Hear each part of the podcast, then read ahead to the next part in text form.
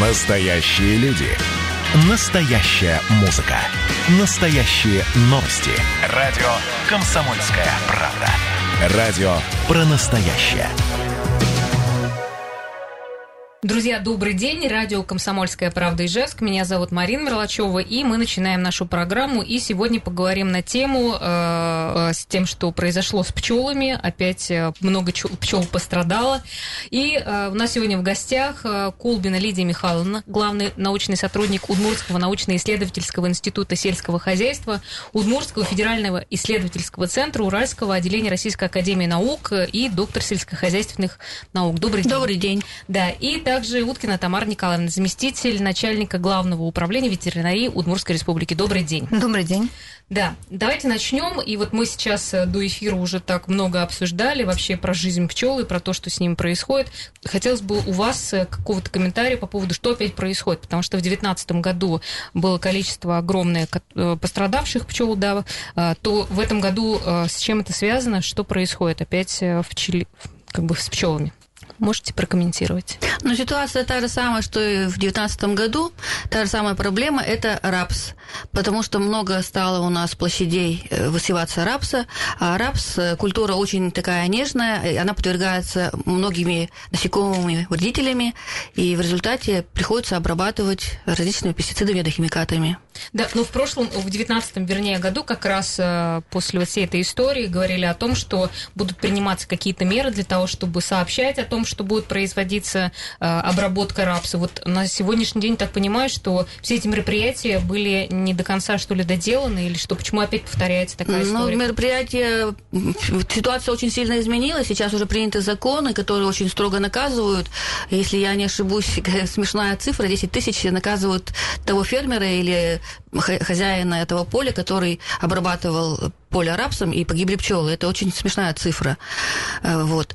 А то, что касается самого рапса, пчеловодов предупреждают. Очень даже некоторые председатели колхозов там или хозяины, фермеры, они предупреждают заранее, как положено, за 3-5 дней. Но есть очень хитрые товарищи, которые пишут в газете, что с 1 июля, к примеру, до 30 июля будет проводиться обработка разными ядами, химикатами полей рапса. То, то есть непонятная. Да, то есть пчеловод на месяц не может пчел закрыть.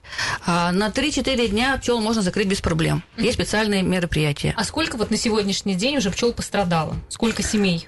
Ну, можно я вот уже, да, да ремарку внесу свою. У нас в 2020 году вышел федеральный закон о пчеловодстве, да, 30, 490, где есть статья 16, где конкретно прям прописано о применении пестицидов и агрохимикатов. Соответственно, если предприятие готова обрабатывать свои, значит, поля рапсовые или другие поля, другие культуры против вредителей агрохимикатами или пестицидами, за три дня они должны однозначно а, информировать через, массы, через средства массовой информации пчеловодов. Это первое. Ну и получается ситуация у нас в 19-20, и, к сожалению, в этом году она такова, что где-то пчеловоды не услышали да, информацию эту, где-то, может быть, руководители сельхозпредприятий не во всех средствах массовой информации об этом оповестили. Но на сегодняшний момент в Главном управлении ветеринарии по статистическим данным, по тем обращениям, у нас обращение идет, пришло от семи районов, от пчеловодов семи районов, это Глазовский у нас, Сюмсинский, Селтинский, Киясовский, Увинский, Сарапульский районы и Завьяловский.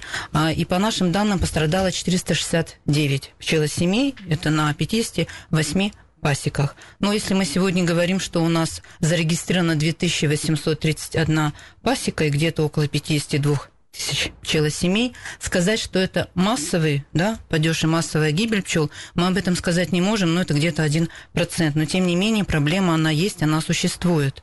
Вот, То и проблема тут, как раз недоговоренности. Да, недоговоренности между вот, э, сельхозтоваропроизводителями, между с людьми, которые содержат пчел. Ну, как понимаем, любовь, она должна быть взаимная, потому что и рапс – это такая культура, которая и сама опыляется 70%, 30% ее опыляют пчелы, да, и, соответственно, и для пчеловодов рапс – это тоже хорошая культура, потому что, ну, по данным, опять же, с одного гектара пчела приносит рапсовых, да, полей от 30 до 100 килограммов меда. То есть, я еще раз повторюсь, поэтому любовь должна быть взаимной, они как-то должны вместе сотрудничать, и, наверное, все пасечники, они должны предупреждать тоже, пусть все сельсоветы свои, поселения, да, руководство, где они находятся, где их пасеки, то есть они должны быть зарегистрированы официально, них должен быть еще ветеринарно-санитарный паспорт на пасеку, чтобы на местах понимали, сколько у них пчел содержится да, на территории, сколько пасек, сколько у нас именно людей, которые содержат пчел. Ну, а вот как раз если говорить про паспорта, а, насколько сами пчеловоды идут на то, чтобы регистрировать э, свои пасеки? Вот, к сожалению, последние годы это тоже проблема, потому что, если я выше говорила, уже у нас 2831 официально зарегистрированная, еще раз говорю, официально зарегистрированные, но данные у нас есть официально по пчелосемьям, да, по пасекам, вернее, пчелосемьям у нас 52 тысячи, то паспортов у нас за на 1 января 2021 года всего было 577 ветеринарно-санитарных паспортов.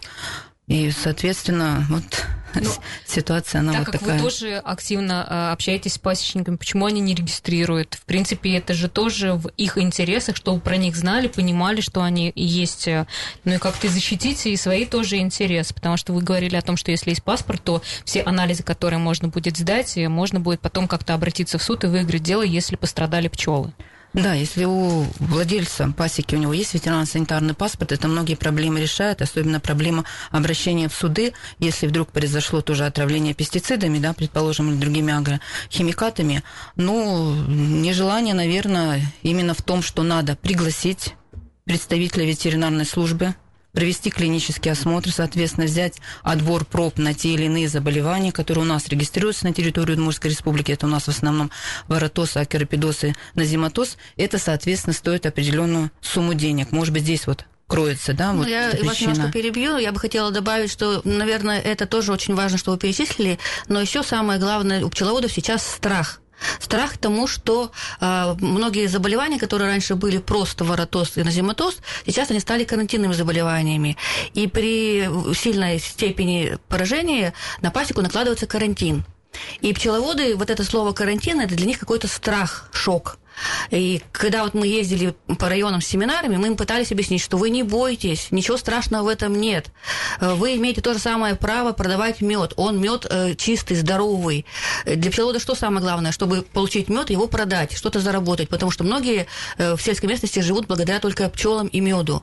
вот это вот эти причины все в комплексе, они их пугают Пугают. Да, да, я тут соглашусь с собеседником, на самом деле пугают, потому что вот на сегодняшний момент у нас зарегистрировано а, воротоза два неблагополучных пункта, по назематозу 4 и по акропидозу 5. Да, районы разные, соответственно, у нас в принципе республика, она неблагополучна по воротозу, потому что, да, заболевание распространенное, так и среди пчел. И на самом деле последнее время это у нас считается карантинными, да, то есть накладываются ограничительные мероприятия, мед и продукты пчеловодства, они ограничений не имеют, то есть как реализовал его пчеловод, так он его реализует. Другое дело, что разрабатывается план мероприятий, согласно этому плану мероприятий, пчеловод должен проводить у себя борьбу с этим заболеванием. И одно из, наверное, таких, это еще заключительно должен провести дезинфекцию и происследовать на качество проведения дезинфекции. Ну вот, наверное, соглашусь, да, где-то, может быть, вот это еще и пугает пчеловодов. Ну, а вот смотрите, вы сказали о том, что несколько районов сейчас пострадали, а кто из них э, реально взял и вот взял анализы, повез, вот вы сказали, в Казань. Вот кто-то из них вообще этим делом занимается, или это все просто вот вот, ну, как бы информацию донесли до вас и все? Ну, на сегодняшний день, вот по нашим данным, ни один пчеловод так и не довез у нас как бы ни в одну федеральную лабораторию, в областные лаборатории не увез на исследование на пестициды. Там, понимаете, может быть еще трудность в том, что когда произошел падеж, падеж, да, если пчеловод считает, что это падеж произошел за пестициды, в течение суток надо вывести а, подмор пчел в ту иную лабораторию. То есть и срок маленький, да, потому что потом уже пестициды можно просто в материале не обнаружить, да, для них это сложно. Но и пчеловоды, они у нас вот э, такой народ, они как-то... Специфический народ. Да, специфически они сами по себе, э, немножко как бы сами в себе. Достаточно. Да, закрытые. Слушай, а почему только в Казань и вот вы сказали Тверская, по Нет, мы Курск, вот Курская, Курская областная ветеринарная лаборатория, но здесь тоже немножко, как вам сказать, э, чтобы определить пестициды, есть определенная методика, да, методика определения. вот в этой методике именно подмора пчел его не указано. И, соответственно, официально выдать документ, протокол да, исследования, если найдут в подморе пчел пестициды, Э, вот лаборатории на себя это не берут, потому что это немножко будет незаконно, раз методич, методики не прописано, да, соответственно, вроде бы. Хотя исследования проводят. Исследования проводят, выдают справку. Нет, у нас в Удмуртии не проводят, то есть надо или вести в Казань, в областную или вести в Курскую. Как бы вести, но на самом деле это же... Понимаете, тоже это тоже ведь определенное должно быть оборудование, это определенные условия для того, чтобы определить на пестициды. Пестициды это вот, ну, ядохимикат, он такой, который он быстро улетучивается, mm-hmm. его найти очень сложно, да, соответственно, ну вот... Просто как-то все так условия, что не, так не поедешь, э, сорвался и там в Казань уехал. Ну, это, конечно, кому-то надо добраться еще до областного центра. Ну, у нас при, э, значит, администрации созданы комиссии, да, вот mm-hmm. по примеру, 2019 года, когда вот массовый падеж мы наблюдали пчел, да, были созданы комиссии при администрациях всех районов. В состав комиссии входит как представители районной администрации, так и а, представители государственной ветеринарной службы. Если происходит падеж, да, пчелы у пчеловода, соответственно, он обращается по заявлению к нему в течение суток выезжают, берет эта комиссия, то есть, соответственно, осматривает его пчелопасеку, берет, соответственно, вот этот отбор То проб. фиксируется. Фиксируется. Да? Все это обязательно фиксируется, потому что мы же с вами понимаем, если пчеловод обратится в суд, угу. да, ему надо будет выиграть этот суд, ему надо подтверждающие документы, поэтому у него все вот. Да, хорошо. У нас сейчас небольшая пауза, мы продолжим, друзья. Можете также дозвониться 94 50 94. Продолжается наша программа. Напомню, радио «Комсомольская правда» Ижевск.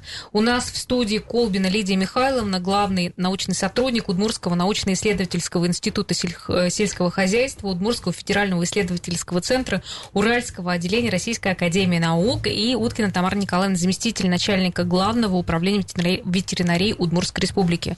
Мы сегодня говорим про падеж пчел. Э, если у вас есть конкретные вопросы, то будем очень рады, если вы их будете задавать. 94 50 94 наш номер студии и также Viber 8 912 007 08 06.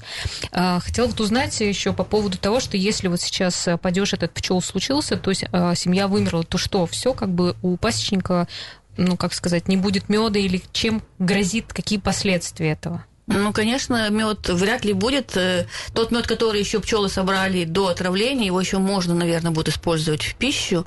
А, а тот мед, который пчелы принесли уже с отравленного, э, так скажем, рапса, конечно, его нельзя употреблять в пищу. Его только можно уже куда-то выбрасывать. Соответственно, рамки, все соты тоже все это воск, все это впитывает, поэтому это все полностью уничтожается.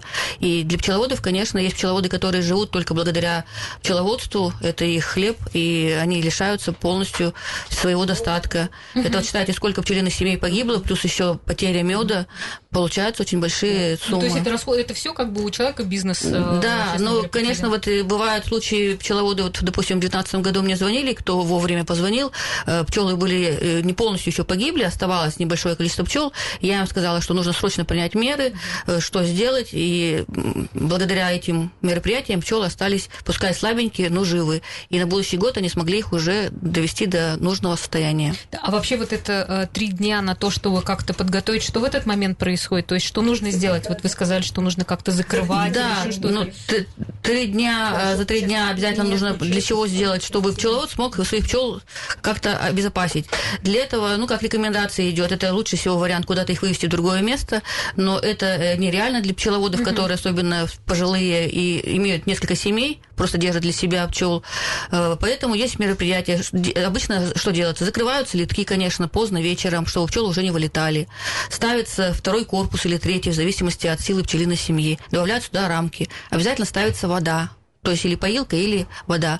И желательно, конечно, исходя из того, что лето у нас в этом году очень жаркое, нужно пчел притенять. Вот смотрите, а все равно ведь пасечники, сейчас у нас есть телефонный звонок, послушаем если пасечники понимают, что они живут рядом с рапсовым полем, они ведь все-таки должны предполагать, что все равно там будет какая-то идти обработка. Вот это... Ну, заранее ведь они вот даже, к сожалению, сейчас по всем новым законам, вот пчеловод э, знает, что здесь есть рапс, куда он своих пчел может вывести? В лес? Надо mm-hmm. взять тоже разрешение. В лес так-то просто тебя не пустят. Поэтому проблема, а если у меня пять семей, и я бабушка старенькая, и у меня нет помощников возникает большая проблема. Хорошо, у нас есть телефонный звонок, надевайте, пожалуйста, наушники, сейчас будем слушать, к нам дозвонились, э, и добрый день. Добрый день, да, Сабин Леонидовна вам да, звонит. Сабин. Вот у меня такой вопрос. Для какой цели высаживают рапс? Раньше рапса у нас в Удмуртии не было. Если был, то в малых количествах. Пчелы нам дороже, чем какой-то рапс. Это первое. Второе. Раньше садили по гречку и подсолнечник. Вот что было на полях. Я даже сама по молодости ездила убирать гречневую гречку, вернее. Зачем кто этим распорядился? Почему отравление идет пчел? Mm-hmm. Это очень плохо. Да, спасибо вам за вопрос. Э, вот я надеюсь, что сможете прокомментировать. Ну, давайте возьму на себя смелость, прокомментирую. А, рапс, видите, культура, которая масленичная, да, и, соответственно, он у нас идет и на масло, и жмых, то, что остается после масла, хорошо у нас поедается крупным рогатым скотом. То есть тут а, сельхозтоваропроизводители, они как бы, ну, убивают двух зайцев, да. Рапс, она очень рентабельная культура, но и она еще субсидируется. То есть последние годы она субсидируется, субсидируется неплохо, соответственно, ну, выгодно сельхозтоваропроизводителям выращивать рапс. Угу.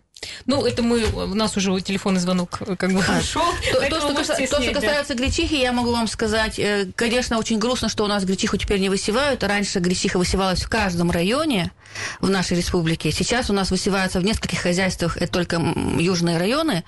И почему такое происходит? Ну, это на мой взгляд. Потому что сейчас очень много гречихи стало, которые не нуждаются в пчелоопылении. И даже гречиха, если есть, то пчелы на нее не летают. Угу. А вообще, получается, вы же сказали о том, что рапсовый э, мед, он невкусный особо. Ну, он э, есть же, как и везде, в любых э, овощи, фрукты. Кому-то нравится более сладкий, кому-то. То есть рапсовый мед, он считается не такой ценный, в отличие, допустим, от липового меда.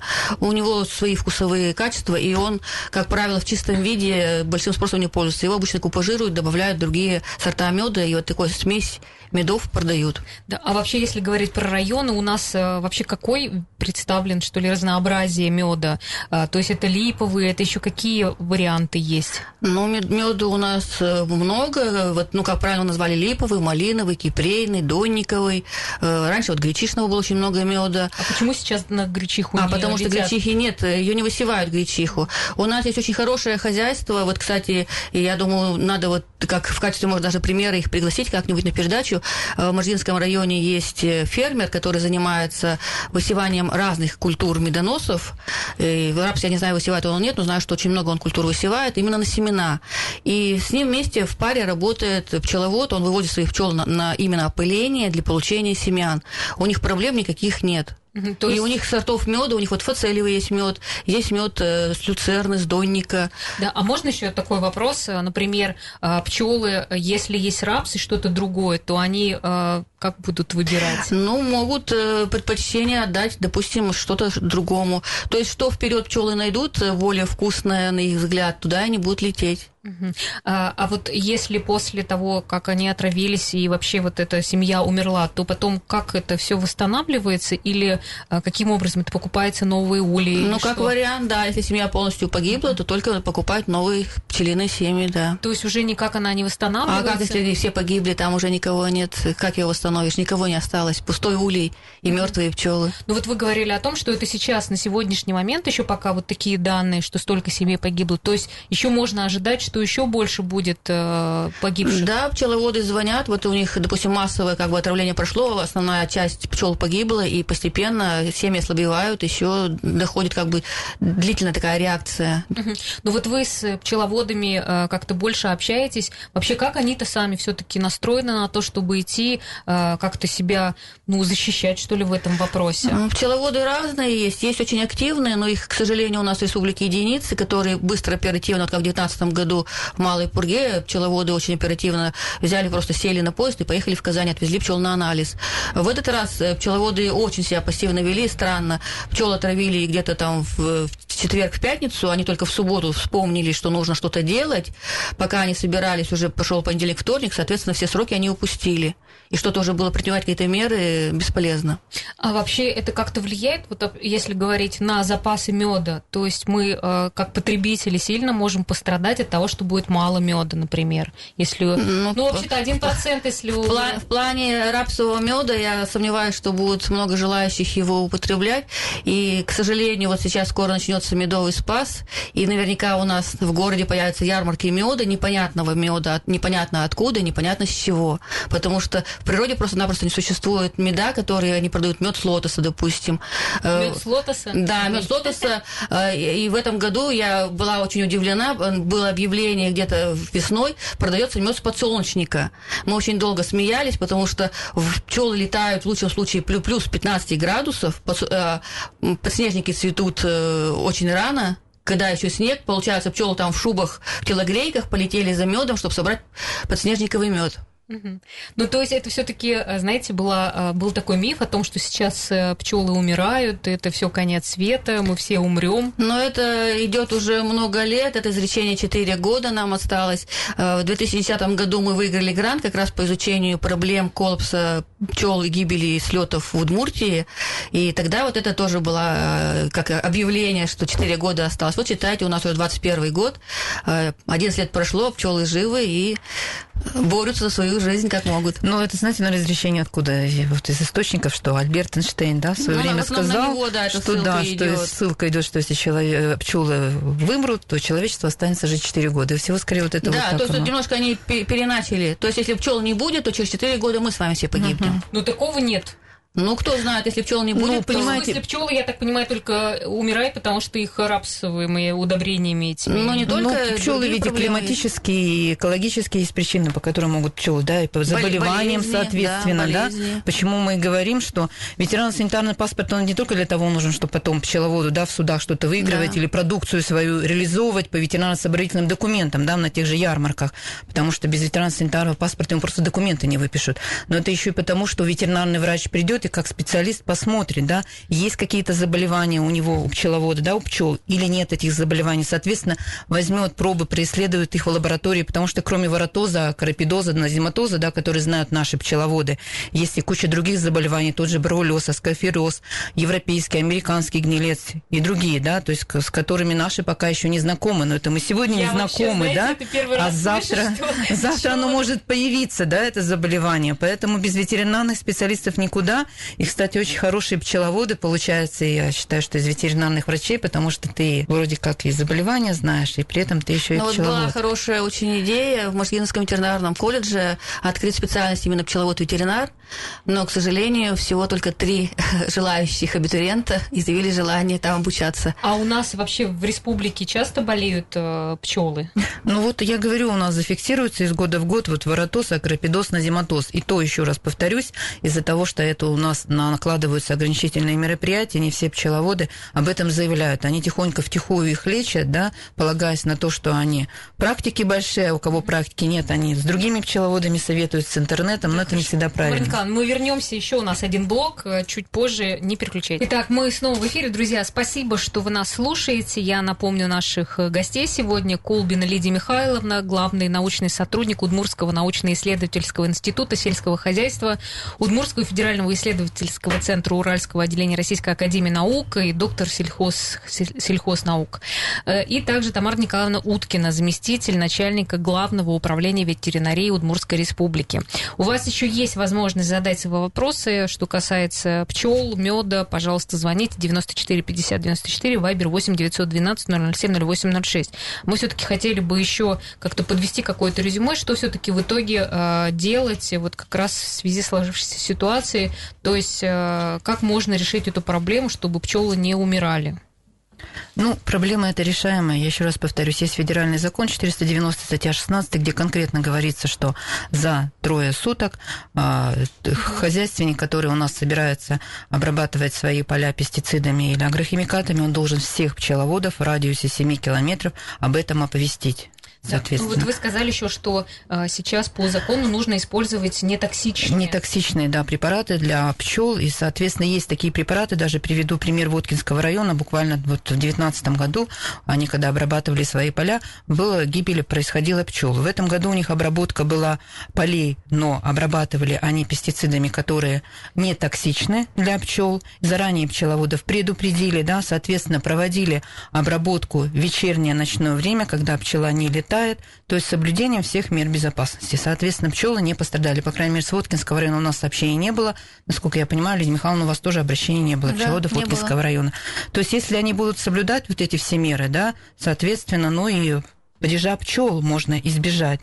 Ну, а так, еще раз, наверное, повторюсь и скажу, что любовь должна быть взаимной. И получается, что у нас и рапс 70% он самоопыляется, 30% его опыляют пчелы. То есть и для хозяйств, которые содержат рапс, да, выращивают это выгодно, ну и для пчеловодов, когда он с одного гектара там 30-100 килограммов меда берет, ну тут надо договариваться между собой. Ну, и, а вот а, вы еще что-то я забыла, упомянули. а, в двадцатом году тоже такая была проблема, да? То есть как-то мы тут с коронавирусом совсем пропустили, что пчелы там болели или Ну, нет? Что-то как-то не, Ну, не- два- не очень... 20-й да, год не там очень, как- может быть, там погодные условия были да, другие, скорее да? всего, погода сыграла большую роль. И да, тут Да, информа- есть- информации мало очень было. В основном Да, это был как-то не 19 было год. слышно да, всё-таки, да. 20 был поменьше. Да, у нас вот Ирина спрашивает, а из рапса получают рапсовое масло, зачем обрабатывают пестицидами рапс? Ну, рапс обрабатываю, я, конечно, не агроном, я ветеринарный врач, но, насколько я знаю, рапс, он подвержен 80 заболеваниям, то есть 80 вредителей, которые поражают рапс теми или другими заболеваниями. Понятно, что если обрабатывать не будут, да, соответственно, просто, ну, рапс не, не- э, Не производители, да, да. и не получат того, чего они хотели. семян, ни масла Ни не семян, ни масла, ничего не будет. Я, честно говоря, ни разу не, не пробовала Только, вот, рапсовое по- масло. только по- Где попа- вообще попадут ли потом эти все пестициды в рапсовое масло? Никто не проверял, наверное. Ну, вот тут, тут это- тоже не могу сказать, как это Ну, не судя по этом деле. пчелам, не очень э, как бы действует. Да, то есть возможно, что потом мы это будем рапсовое масло. Нет, но я поэтому говорю, что все равно есть какие-то, наверное, малотоксичные Ну, пестициды, которые, да, да, там уже сейчас... цепочка идет, и уже в конце уже ничего не остается. А вообще часто ли к вам обращаются э, пчеловоды вот в связи с тем, что там болеют э, пчелы?